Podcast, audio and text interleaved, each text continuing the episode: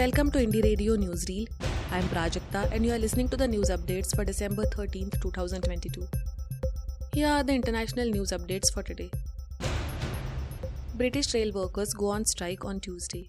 British rail workers on Tuesday began a two day nationwide strike. Rush hour commuters faced a battle to get to work, while many opted to stay at home as thousands of members of country's biggest rail union, the RMT, launched their latest stoppage over a below inflation pay offer. Picketers appeared at major railway stations early on Tuesday as train services wound down and people were advised only to travel if essential. Trains were running only from 7:30 am to 6:30 pm on strike days, with just 1 in 5 services expected to run. EU MEP denies Qatar bribery after 1.5 million euros seized.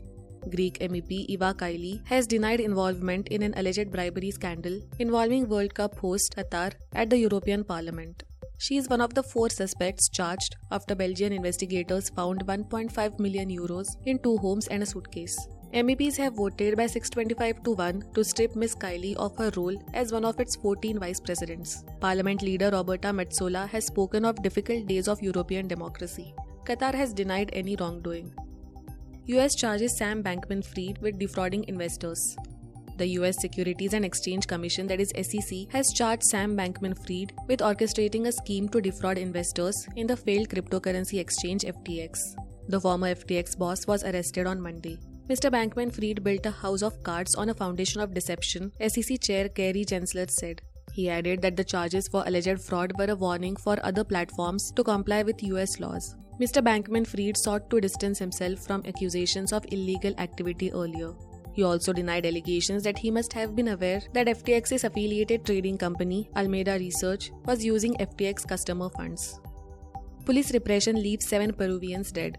On Monday, the Peruvian police harshly repressed massive protests against President Dina Boluarte and the Congress, leaving seven dead and hundreds injured.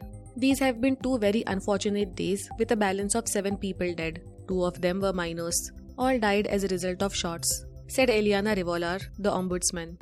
The most violent clashes are taking place in the south of the country, specifically in the departments of Arequipa and Apurimac, which have become the epicenter of protests.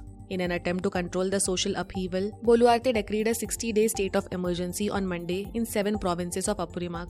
In Lima, citizens attacked the headquarters of the public ministry and the facilities of the America and Pan America television channels. Morocco and Spain accused of migrant deaths cover up. Stalled and inadequate investigations into the deaths of 37 migrants on the Moroccan Spanish border smacks of a cover up by those two nations, says the rights group Amnesty International. Its report finds evidence of crimes under international law at the Melilla border, where at least 37 sub Saharan African migrants died while attempting to cross from Morocco into Spain on 24 June. A joint statement by UN special experts has since raised the official death count from 23 to 37, citing excessive and lethal use of force by Moroccan and Spanish law enforcement authorities. The Amnesty International report marks six months since tragedy. Now to the national news stories. US report claims evidence planted on activist Stan Swami's laptop.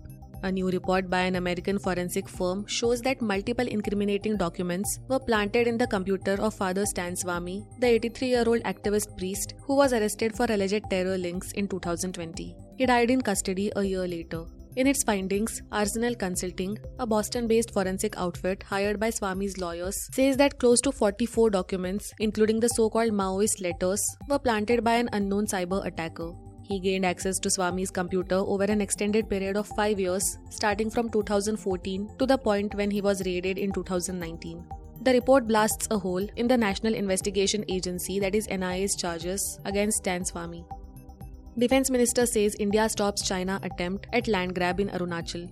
Indian soldiers repulsed an attempt by Chinese forces to unilaterally change the status quo in Arunachal Pradesh by transgressing the line of actual control that is LAC in Tawang last week, the government said in parliament today.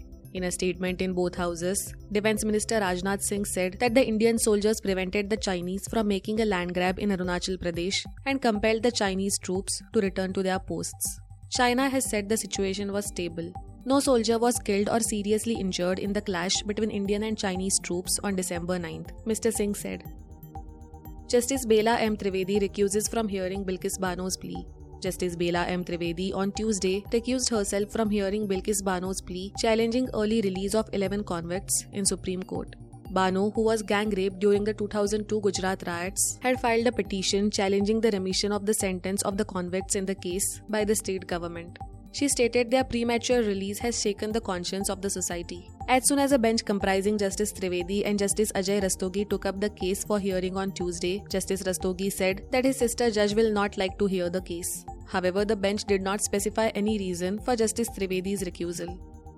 Cervical cancer vaccine could be developed in India by April May 2023. The human papillomavirus, that is HPV Cervavac vaccine for the prevention of cervical cancer, is expected to arrive in India by April. It would be at the one tenth of the cost of internationally branded vaccines in the country, said Dr. N.K. Arora, chairman of the COVID Working Group, National Technical Advisory Group on Immunization, on Tuesday. Dr. Arora said there are two or three companies which are in the process of manufacturing the vaccine in India, but the Serum Institute of India has already got the regulator's clearance. Dr. Arora further informed that almost 80,000 cases of cervical cancer occur in India every year. Activist Gautam Navlakha's house arrest extended. The Supreme Court on Tuesday extended till second week of January its interim order placing social activist Gautam Navlakha under house arrest. He is accused of having links to Maoists and Pakistan's spy agency ISI. A bench of Justices K. M. Joseph and B. V. Nagaratna passed the order extending the social activist's house arrest. The top court on November 18th had ordered that Gautam Navlakha be placed under house arrest without fail within 24 hours and ordered some additional security measures to be put in place at the building where the activist will be kept under house arrest. Thank you for listening to Indie Radio Newsreel. For more news, audiobooks, and podcasts, stay tuned to Indie Radio or log on to www.indiejournal.in. Also consider subscribing to listen to our premium shows.